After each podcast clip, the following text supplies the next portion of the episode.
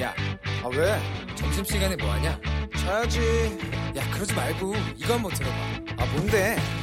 지금 당장 라디오를 켜봐 나른한 오후 깨울 시사 토크쇼 모두가 즐길 수 있고 함께하는 시간 유쾌하고도 신나는 시사 토크쇼 오태훈의 시사본부. 네, KBS 라디오 오태훈의 시사본부 2부 시작하겠습니다. 시사본부는 청취자 여러분들의 참여 기다리고 있습니다. 샵 9730으로 생방송 중에 의견 보내주시면 되고요. 짧은 문자 50원, 긴 문자 100원의 정보 이용료, 어플리케이션 콩은 무료로 참여하실 수 있습니다. 자, 매주 화요일 2부에는 현안을 둘러싼 여야 의원들의 가감없는 설전, 정치 화투가 있습니다. 더불어민주당의 김성환 의원 나오셨습니다. 어서 오십시오. 네, 안녕하세요. 서울 노원의 김성환입니다. 네, 그리고 오늘 바른미래당 최이배 의원 자리하셨습니다. 어서 오십시오. 예, 안녕하세요. 재배입니다. 예. 어, 두 분 모습은 저희 유튜브에서 시사본부 아니면은 어, KBS 일라디오 검색하시면 영상으로도 만나실 수 있습니다. 의견 바로 보내줄 수도 있고요. 조국 법무부 장관 후보자에 대한 검증 과정에서 가족과 관련된 의혹 제기가 계속 되고 있습니다. 조 후보자 측은 실체적인 진실과는 많이 다르다. 나는 청문회에서 해명하겠다. 이렇게 지금 입장을 밝히고 있습니다. 어, 야당 발 의혹 제기 또 언론에서 이것을 보도를 하고 계속해서 이게 파문이 확산되는 이러한 의혹들인데 먼저 이 지금 현재 가족과 관련된 의혹들이 많이 나오고 있어요. 이 부분에 대해서 두 분께서는 어떻게 보시는지 궁금합니다. 먼저 최 의원께서 말씀해 주시면. 어, 당연히 그 후보자의 가까운 가족들에 대해서는 어, 도덕성 검증의 대상이 될 수 있다고 생각합니다. 네.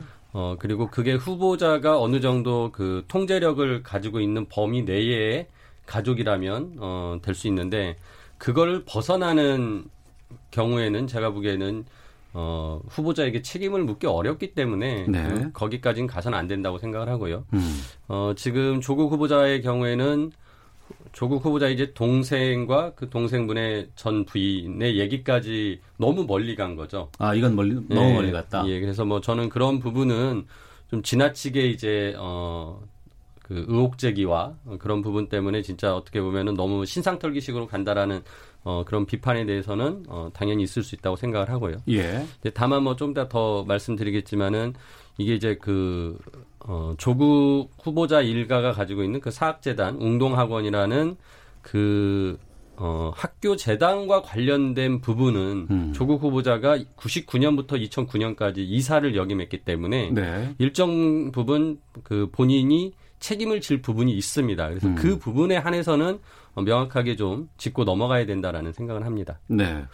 그 방금 통제 가능한 가족의 범위 내에서는 의혹제기 가능하지만 그것보다 넘어서는 건 쉽지 않다고 하셨는데 예. 토, 김성환 의원님 통제 가능한 가족의 범위를 우리가 어디까지 봐야 될지가 좀 궁금하거든요. 대체로 이제 직계 좀비 속과 관련된 음. 게 저희가 무슨 관원상제를 하는 경우에도 어, 그렇게 하잖아요. 예. 직계 좀비 속의 경우에는 대체로 그 통제 의 범위 내라고 이제 보여지는데 예, 이번에 이제 이혼한 동생 부부의 여러 사생활까지를 다 들춰내면서 마치 그것이 큰 의혹이 있는 것처럼 음. 문제 제기하는 거는 너무 과한 거죠. 우리 최 위원님 말씀하신 것처럼. 네. 그래서 이번 청문회가 조국 후보 청문회냐, 음. 조국 동생 어, 부부 청문회냐, 음. 뭐 이런 얘기가 있을 정도로 너무 어, 과도하게 이 어, 사인의 사생활에 대한 신상 털기를 하고 있어서 네. 그 조국 후보의 부인 전 부인이죠. 그 전 부인의 호소문 굉장히 동생의 전 부인. 예, 동생의 전 부인 그 전문을 읽어봤는데 참 어, 안타깝더라고요. 그래서 그런 부분만큼은 좀 우리가 지켜줘야 되는 거 아닌가. 네. 음. 야당도 조금 너무 과도하게 신상 털기 하는 건 좀 자제할 필요가 있겠다 이렇게 생각을 합니다. 알겠습니다. 그러면 여러 가지 의혹으로 지금 나오고 있는 부분들에 대해서 조국 후보자 본인 입장에 대한 것들을 좀 짚어보도록 하겠습니다. 그 앞서서 최 의원께서 말씀해 주신 그 부친이 운영을 했던 학교법인 웅동학원이 있습니다. 예. 어, 이거는 조국 후보자가 직접 연관은 없다고 볼 수도 있지만 바른미래당 쪽에서는 그러면은 이 이사직을 지냈기 때문에 이것은 검증 대상이라고 볼 수 있는 건가요? 그렇죠. 예. 그러니까 어 일종의 이제 그 사학 재단의 가족들이 모두 이제 관여해서 그 학교를 운영을 했거든요. 네. 어 근데 이 학교가 이제 96년도에 그 학교를 이전하면서 그 공사를 또 아버지가 어 대표이사로 있는 아버지의 이제 개인 회사죠. 음. 건설 회사에. 그리고 또 동생이 어 대표이사로 있는 동생 또 개인 회사에 그 일감을 맡겼다는 거예요. 네. 그러니까 이게 어떻게 보면 이게 이제 내부 거래죠. 음. 모든 걸 다 그냥 집안의 어 이- 일로 이제 생각을 하고 일종의 뭐 우리가 흔히 얘기하는 족벌 경영을 한 거죠. 뭐 규모는 작겠지만은 어 근데 그 거래 과정에서 결국은 줄 돈을 안 줬고 그러면서 이제 채권 채무 관계가 재단이라는 공익 기관과 이제 그 이사장과 이사장의 아들이 가지고 있는 개인 회사에 이제 생긴 거거든요. 음. 그럼 이때 이제 과연 어떤 판단을 해야 되느냐. 이 당연히 채권 채무 관계를 해소하는 노력을 해야겠죠. 근데 그런 부분들이 안 됐고 또 여기서 중요한 문제는 그 아버지와 동생이 각각 가지고 있는 그 회사들이 어 기술 보증 기금의 보증을 받아 가지고 은행으로부터 9억 5천만 원의 대출을 받았어요. 네. 그리고 그 기술 보증 기금은 아버지, 어머니, 동생 등등이 연대 보증을 또 같이 섰고요. 그러니까 이 연대 보증을 책임을 가지고 있는 아버지, 어머니, 동생이 결국은 기술 보증 기금에 9억 5천만 원을 갚았어야 되는데 이제 그거를 안 갚기 위해서 이 복잡한 이제 어 재산을 빼돌리기 행위나 뭐 유장 이혼이라는 그런 이제 또 그 의혹이 받고 있는 그런 행위들이 벌어졌다라고 지금 어 설명이 되거든요. 그래서 네. 결국은 그 당시에 어 웅동학원의 이사였던 조국 후보자는 그 소송, 그러니까 동생이 채권을 받기 위해서 웅동학원에 된 그 소송에 여러 가지 상황을 파악을 해가지고 네. 이게 최종적으로 어떻게 해야 문제가 풀릴 수 있는지 적극적으로 나섰어야 되는데 그때 소송에 아무것도 하지 않았다. 음. 라는 거거든요. 그래서 저는 이런 부분이 결국은 최종적인 피해자는 국가기관인 기술보증기금이라는 어, 기관이고 또 이 어, 가족 간의 어떤 그 내부 거래를 통해서 이루어진 부분이기 때문에 네. 어, 조국 후보자가 이 부분에 대해서는 일정 부분 책임을 가지고 있다라고 생각을 합니다. 그래서 그 부분에 대해서만큼은 어, 명확한 해명을 하고 어, 솔직히 지금이라도 책임질 일이 있으면 책임을 지는 게 맞겠다라는 생각을 합니다. 그래서 어, 예를 들어서 그 국가에 대한. 채무를 예. 예, 뭐 변제를 해 할 수 있다면 음. 하는 것이 맞지 않겠냐 음, 음. 그런 생각이 듭니다. 이런 의혹 제기에 대해서 김성환 의원께서는요. 네.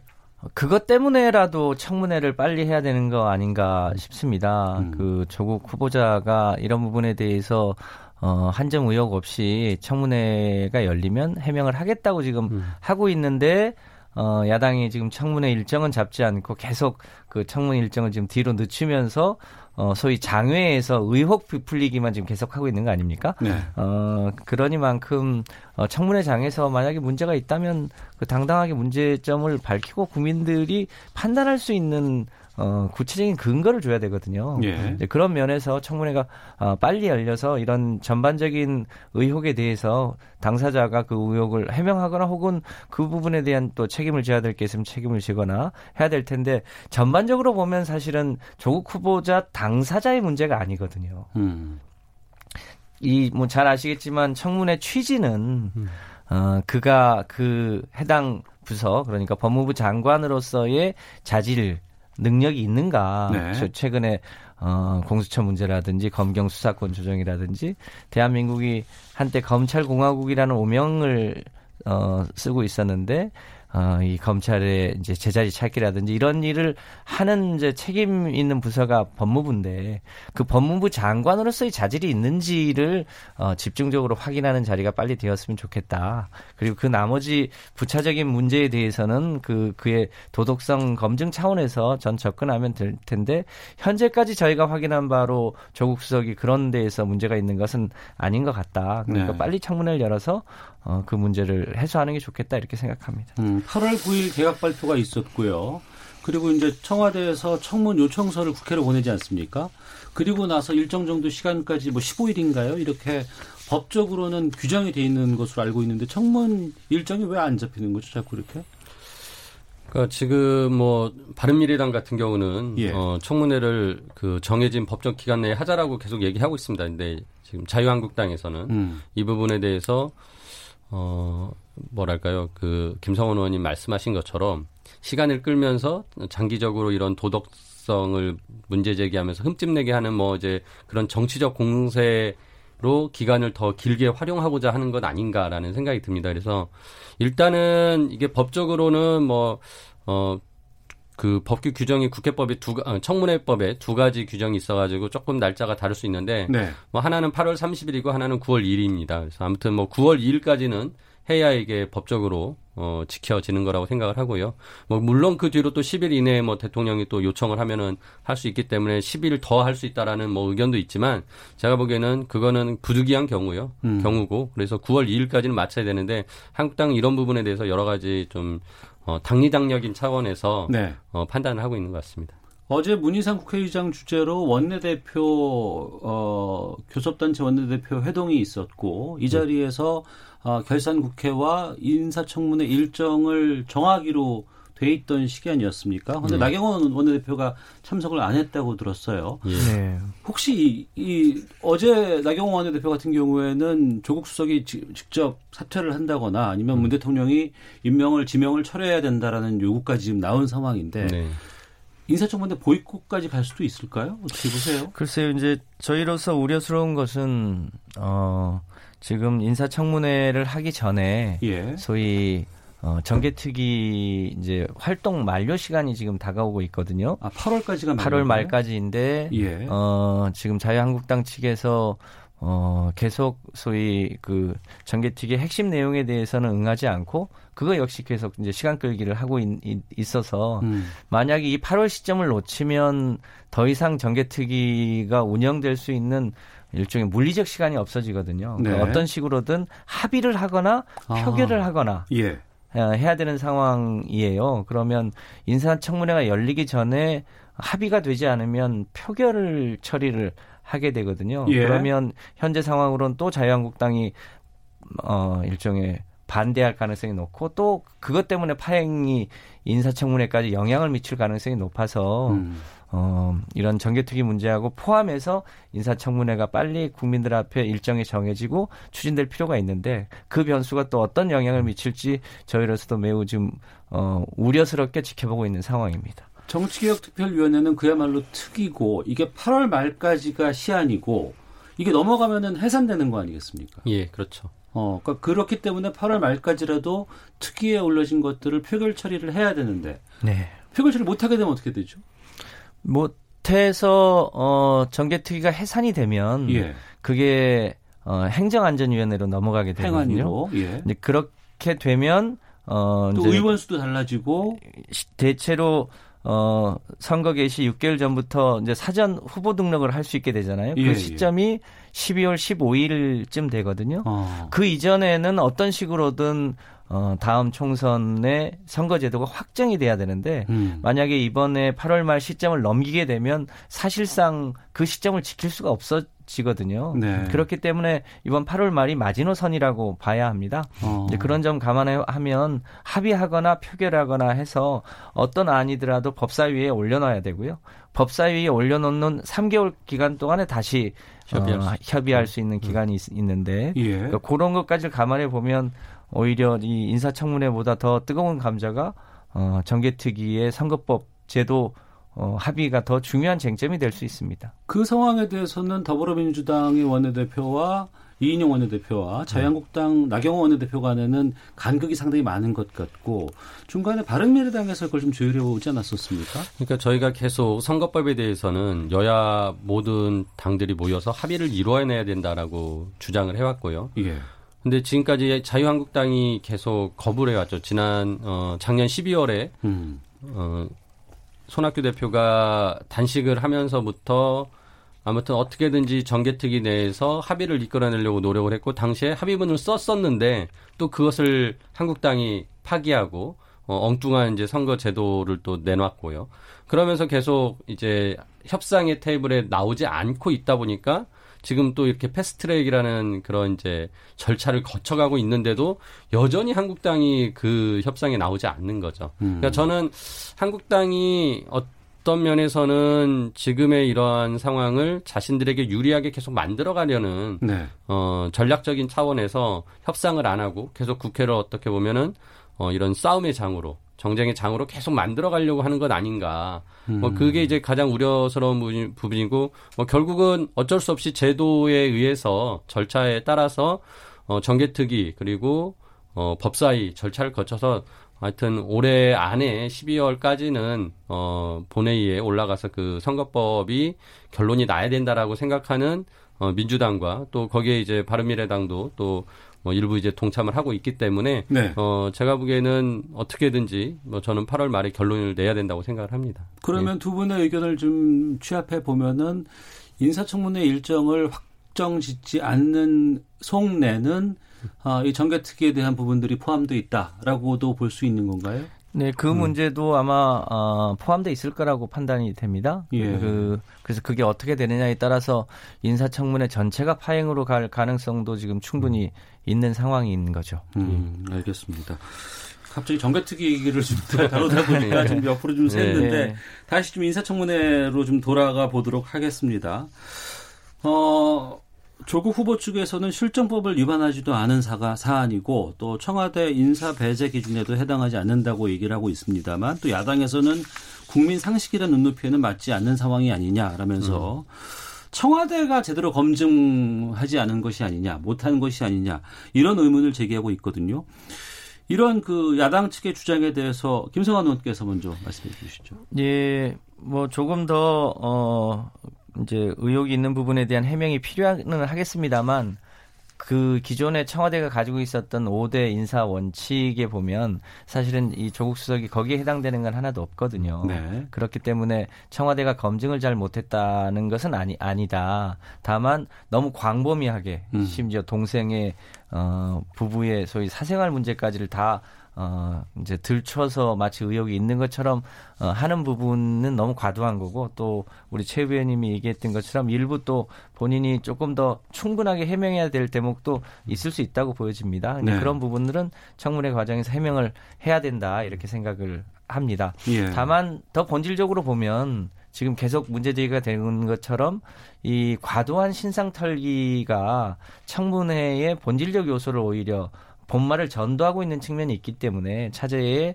어, 인사청문회 제도를 빨리 개선을 해서 인사청문회의 권한은 좀 더 높이되 이 도덕적 검증은 비정, 비공개로 하고 정책 검증을 공개로 한다든지 해서 청문회가 갖고 있는 순기능을 좀 더 높일 수 있도록 제도를 어, 선봐야 되는 건 아닌가 싶습니다.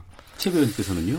그 조국 후보자에 대한 그 문제는 뭐 지금 뭐 의혹이 여러 가지 나오고 또 오늘 또 뭐 계속 이제 어, 그 딸의 장학금 문제가 어제 나왔고 오늘은 또 어, 딸의 논문에 대한 어, 저자 등록 문제도 나왔고요.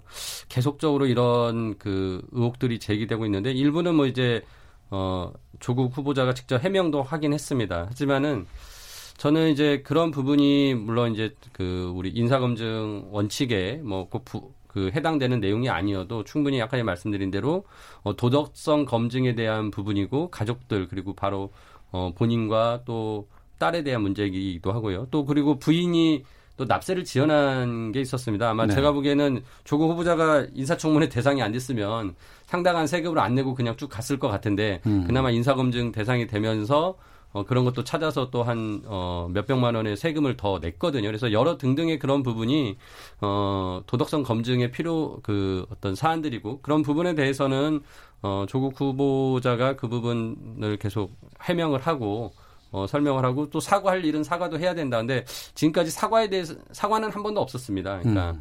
어, 계속 뭐 사실에 대해서 해명을 하는 수준이었지 뭘 내가 잘못했으니까 이 부분은 사과한다라는 게 없었는데 저는 뭐 부인의 탈세 문제나 그다음에 어, 딸의 그런 장학금 문제도 예를 들어서 본인이 생각하기에도 그게 부적절하다고 생각하면 사과할 수 있는 문제거든요. 그냥 그거를 준 뭐 교수의 그 어, 어떤 결정이었다라고 자기는 회피할 것이 아니라 당연히 아버지가 딸이 3년 동안의 그런 어, 장학금을 매 학기 200만 원씩 받아왔는데 그런 걸 몰랐을 리는 없을 거기 때문에 좀 사과할 일은 사과해야 되는데 아직까지 그런 부분이 없어서 좀 아쉬운 부분이고요.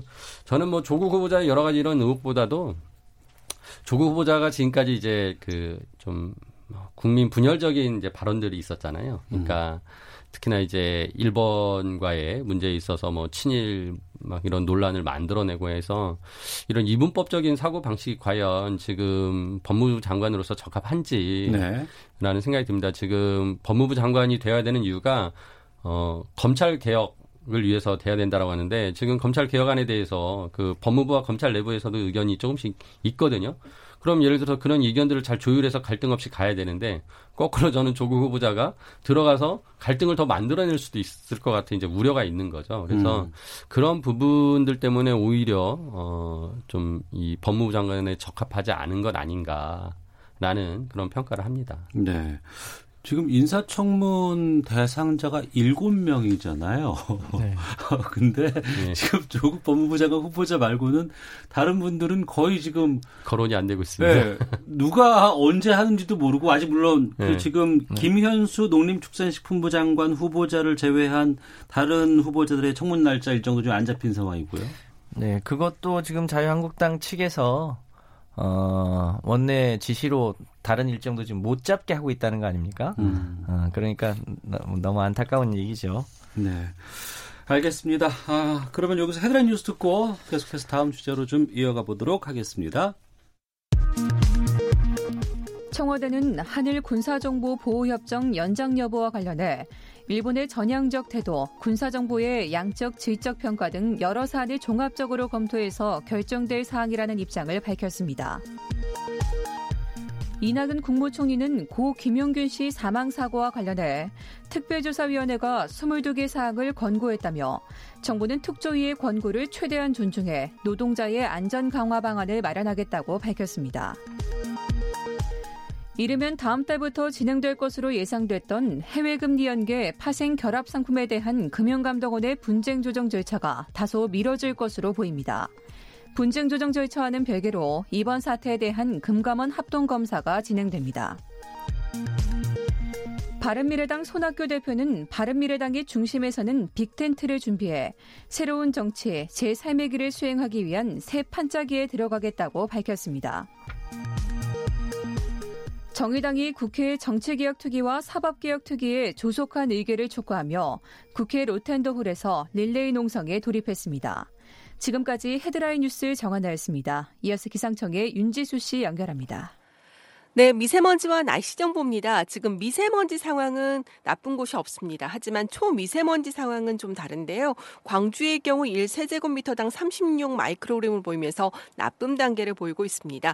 이 지역은 시간이 지나면서 점차 나아질 것으로 보이지만 오늘 제주도 지방이 대기 정체로 인해서 초미세먼지 상황이 나쁨 단계로 농도가 다소 오를 수 있다는 점 염두에 두시기 바랍니다.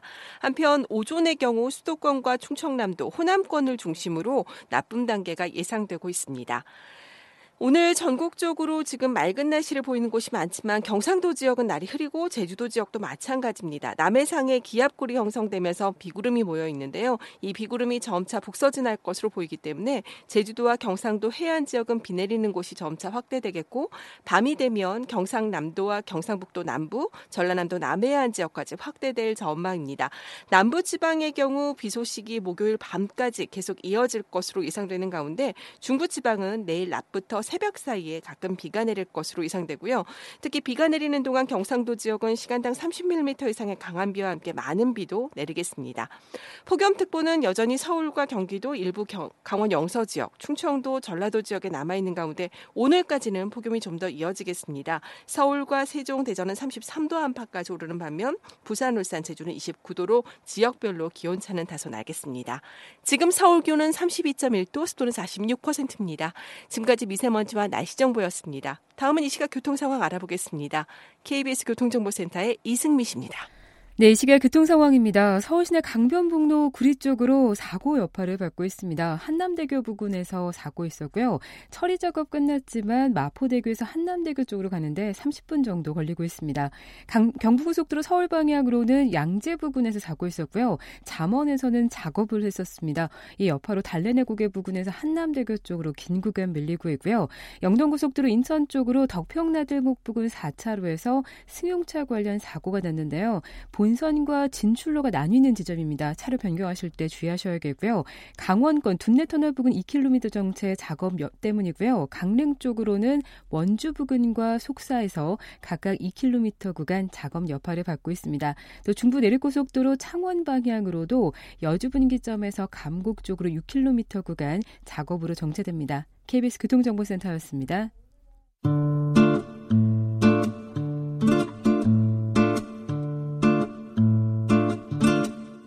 오태훈의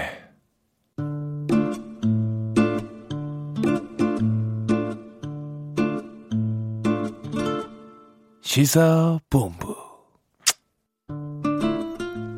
네, 화요일 정치화투 더불어민주당의 김성환 의원, 바른미래당 최이배 의원과 함께하고 있습니다. 청취자 의견 소개해드리고 다음 주제로 좀 가보도록 하겠습니다. 7204님, 동생의 위장 이혼 의혹은 본인의 문제도 아닌데 이런 부분까지 문제를 제기하는 것은 바람직하지 않습니다. 의혹이 있다면 빨리 청문회를 열어서 시시비비를 가렸으면 합니다.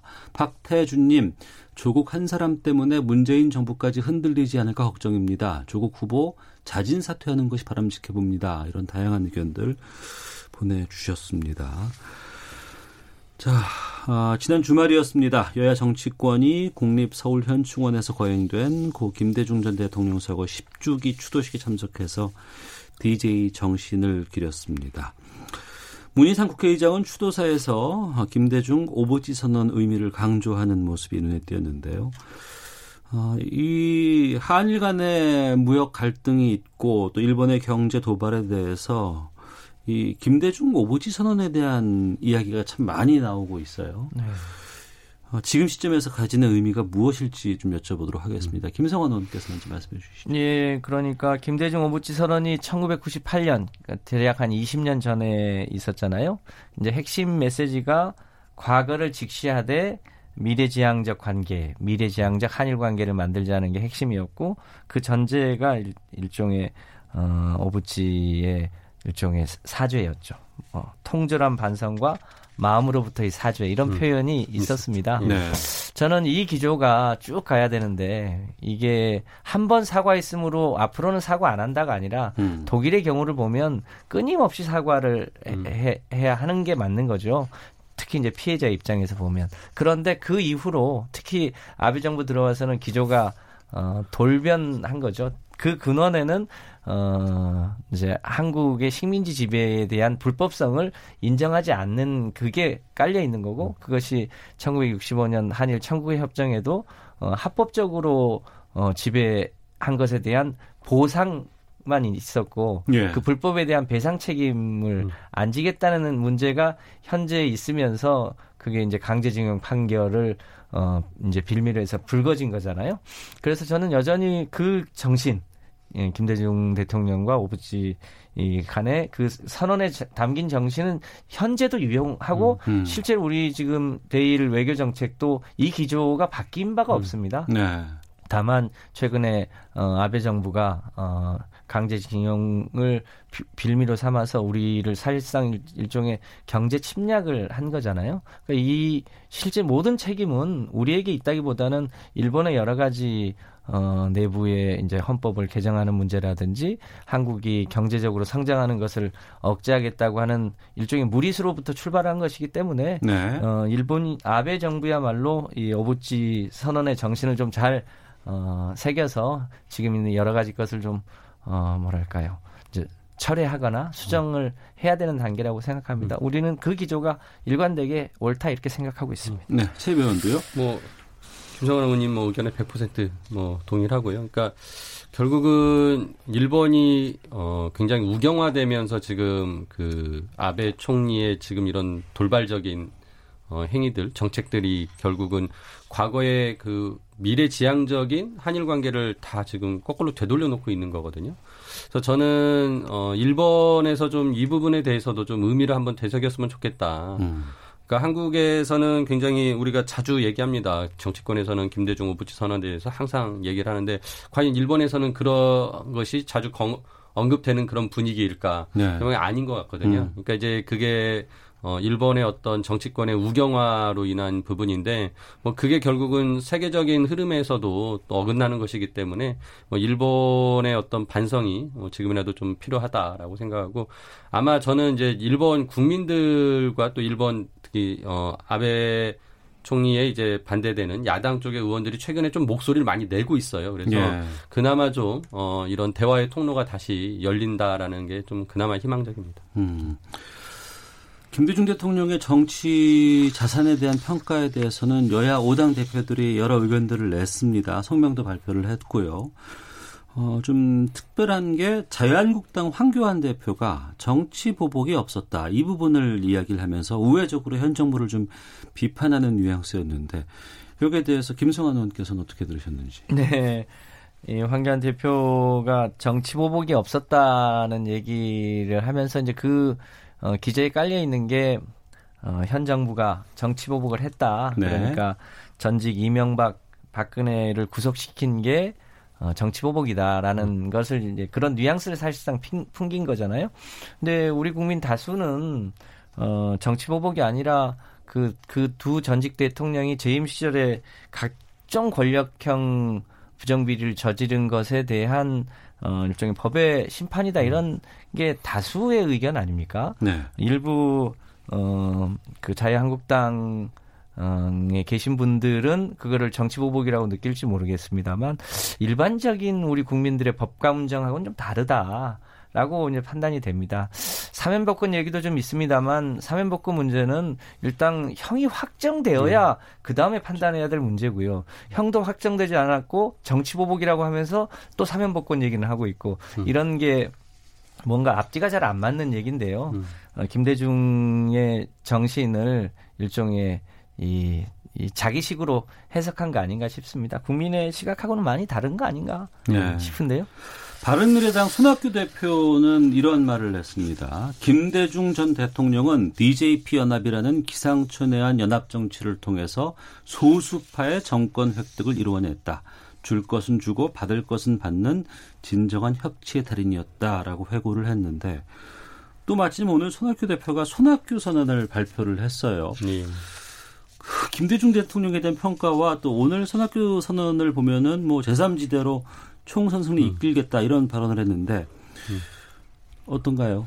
어, 오늘 이제 어, 손학규 대표가 이제 여러 가지 어, 한국 정치의 어떤 변화, 그 다음에 네. 지금 또 이 어려운 정치 상황과 경제 상황에 대한 어, 정부에 대한 어떤 그 어, 대안 제시 등을 했습니다. 그 중에 하나가 이제 거국 내각을 말씀을 하셨는데 이제 어, DJP 연합이라는 게 진짜 당시에 어, 김대중 대통령을 죽이려고 했던 그 군사 정부의 그 세력까지도 같이 연합해서 결국은 어 정치의 어떤 화합을 통해서 국민 통합을 통해서 그 IMF 외환 위기에 우리 그 경제 위기를 극복하고 뭐 여러 가지 그런 문제들을 풀어냈지 않았습니까? 그래서 네.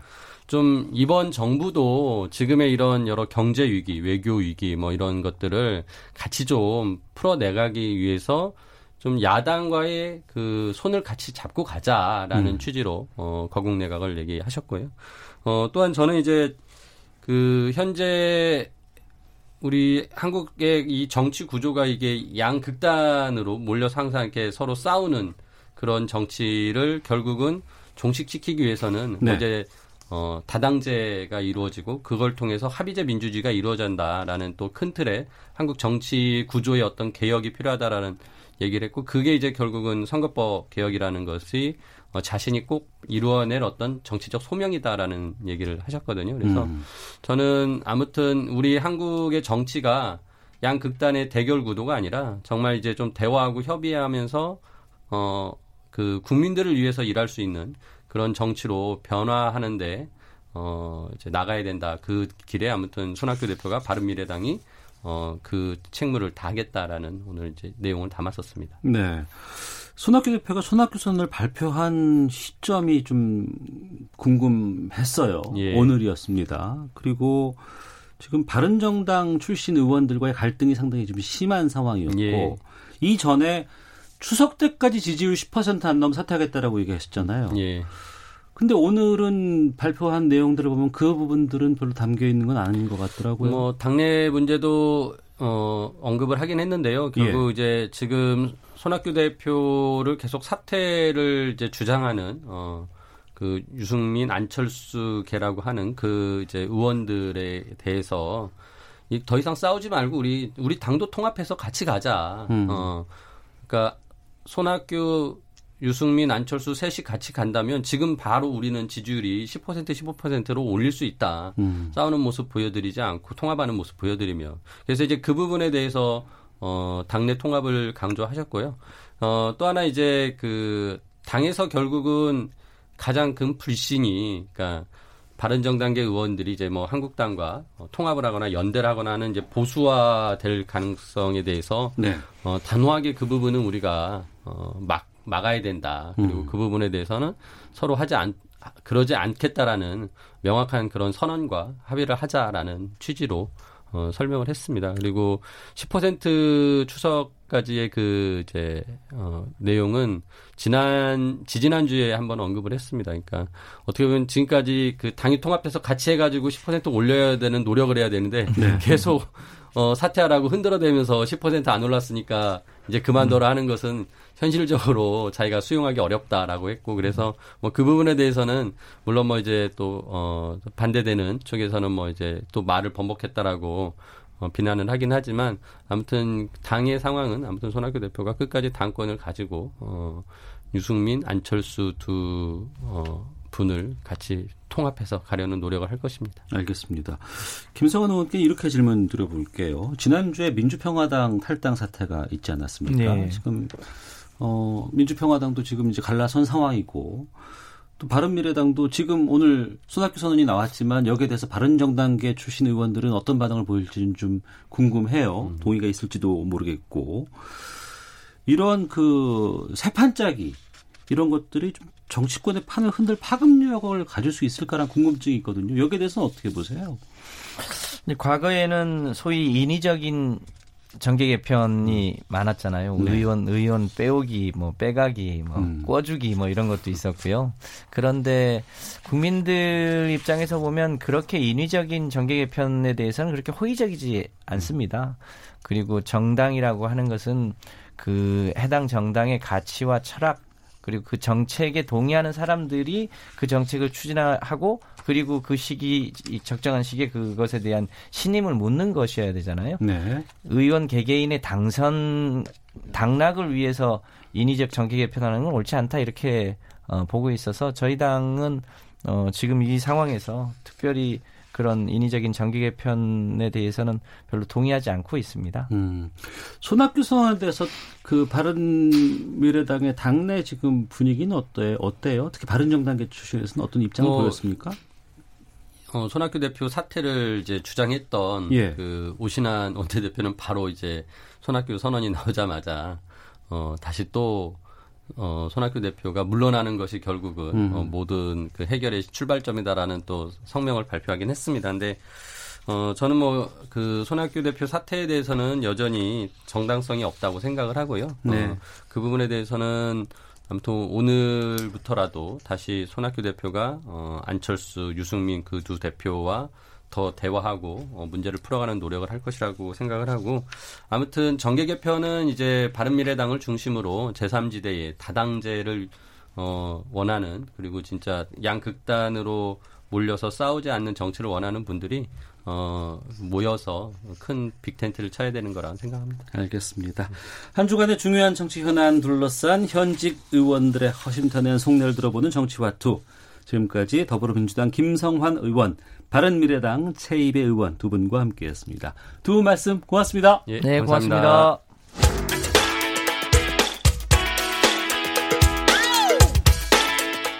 오태훈의 시사본부는 여러분의 소중한 의견을 기다립니다.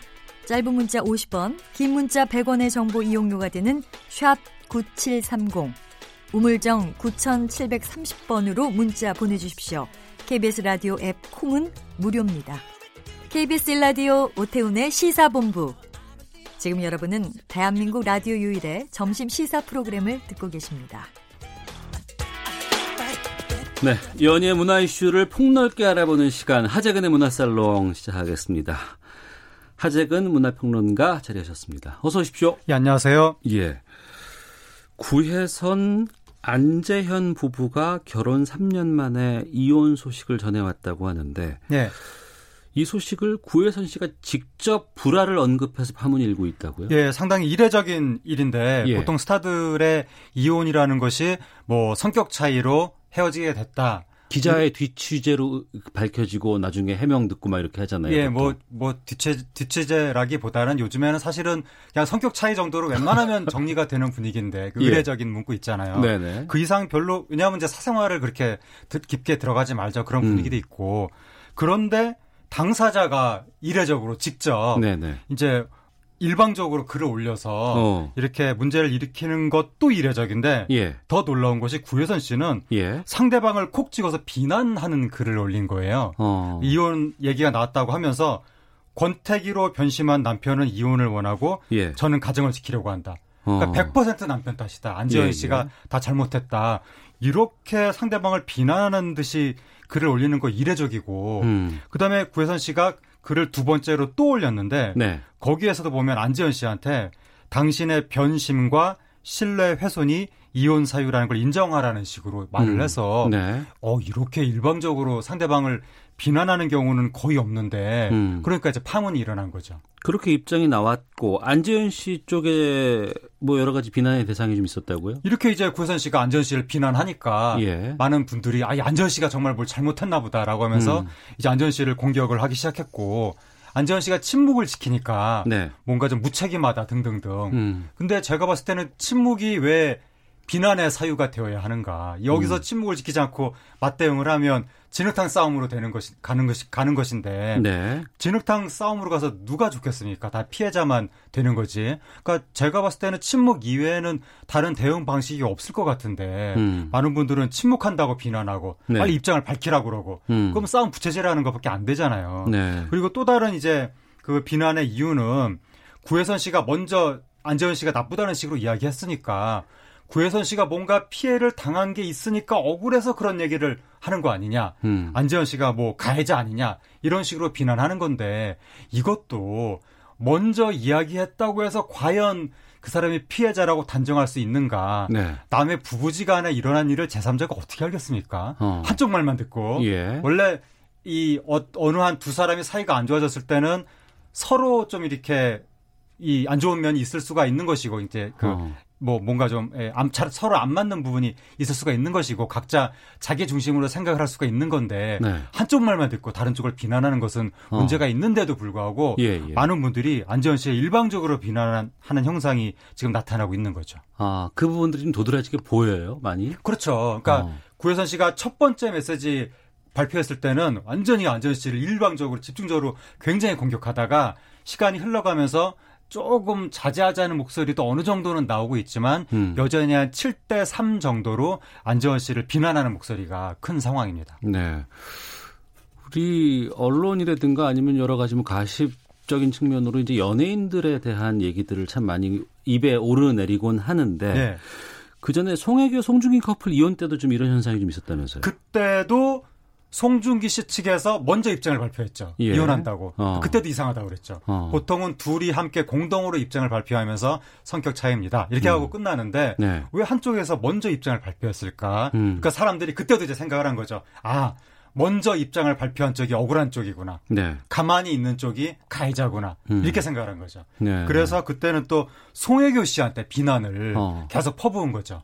근데 이게 제가 도 방금도 말씀드렸다시피 그런 말 한마디 누가 먼저 입, 입장을 발표했나 뭐 누구는 침묵하나 이거 가지고 나무 부, 남의 그 부부지간에 있었던 일을 우리가 단정 지을 수가 없는 것인데 어. 왜 그때는 사람들이 송혜교 씨를 비난하고 지금은 안지원 씨를 비난하는지 저는 이해가 안 됩니다. 그러니까 그런 여론 현상을 문제를 삼을 수도 있지만 또 한편으로 그런 여론 현상이 있을 수 있다는 걸 알면서도 사적으로 사적인 문제를 좀 직접 공개하는 것에 대해서는 좀 신중할 필요가 있지 않나 싶기도 하네요. 그러니까요. 이게 둘이서 잘 공동 명의로 이렇게 뭐 어떤 의례적인 메시지를 발표하면서 더 이상의 사람들의 의욕을 부채질하는 그런 것들을 하지 않아야 이게 잘 정리가 되는 건데 네. 혼자서 먼저 일방적으로 메시지를 발표하면 당연히 이제 많은 사람들이 그걸로 상상의 나래를 펼 수가 있고 심지어 구혜선 씨처럼 상대를 공격하게 되면 이건 당연히 엄청난 비난을 상대방한테 초래하게 되는 것인데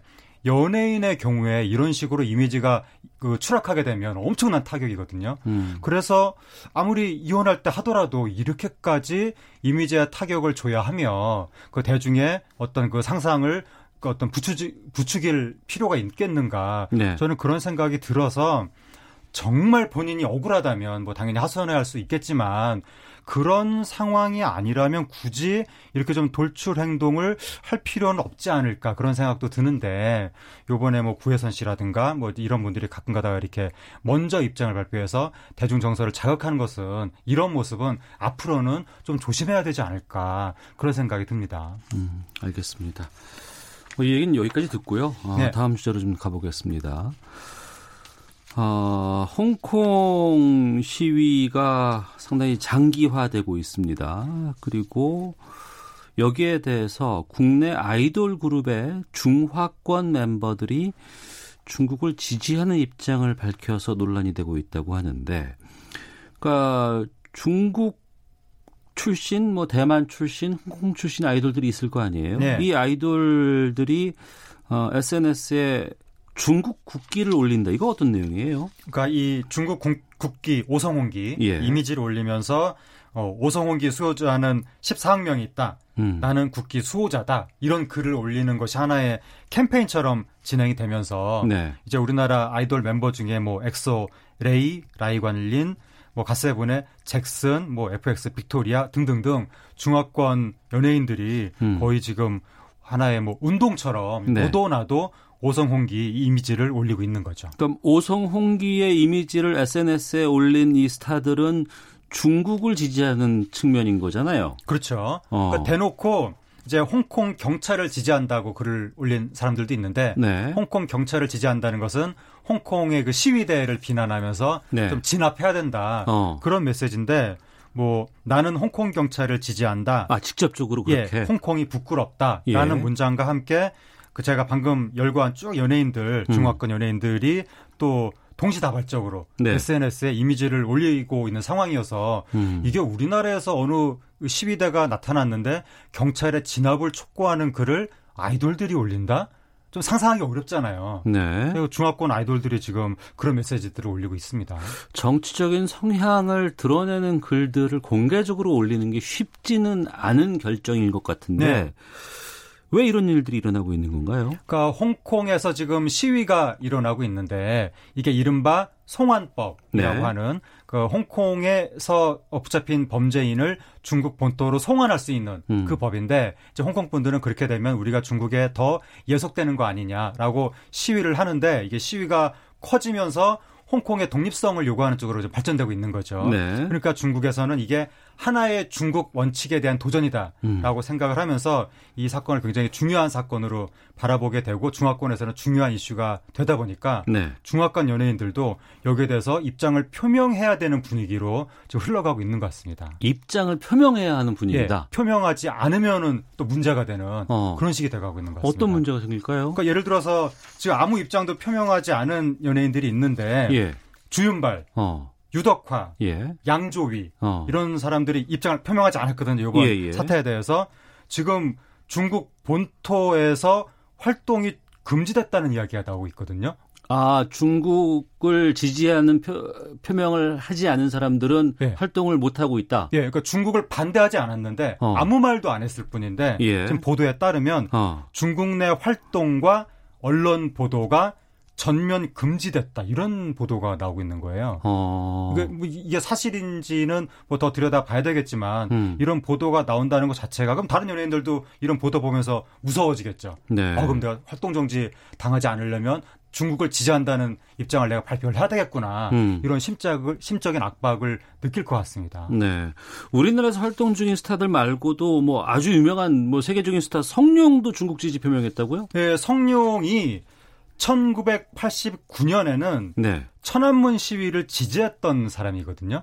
어, 예, 예. 그런데 그 이후에 친중국 인사로 이제 탈바꿈을 해가지고 음. 지난 2012년에도 홍콩에서 막 시위가 일어나니까 홍콩이 한국처럼 시위 도시가 되어가고 있다라고 하면서 홍콩의 시위대를 비난하는 발언을 해서 네. 그때도 논란이 됐었는데 요번에도 이제 그 중국 국기 올리는 오성홍기 캠페인 네. 여기에 동참하면서 중국 편을 들고 있는 거죠. 음.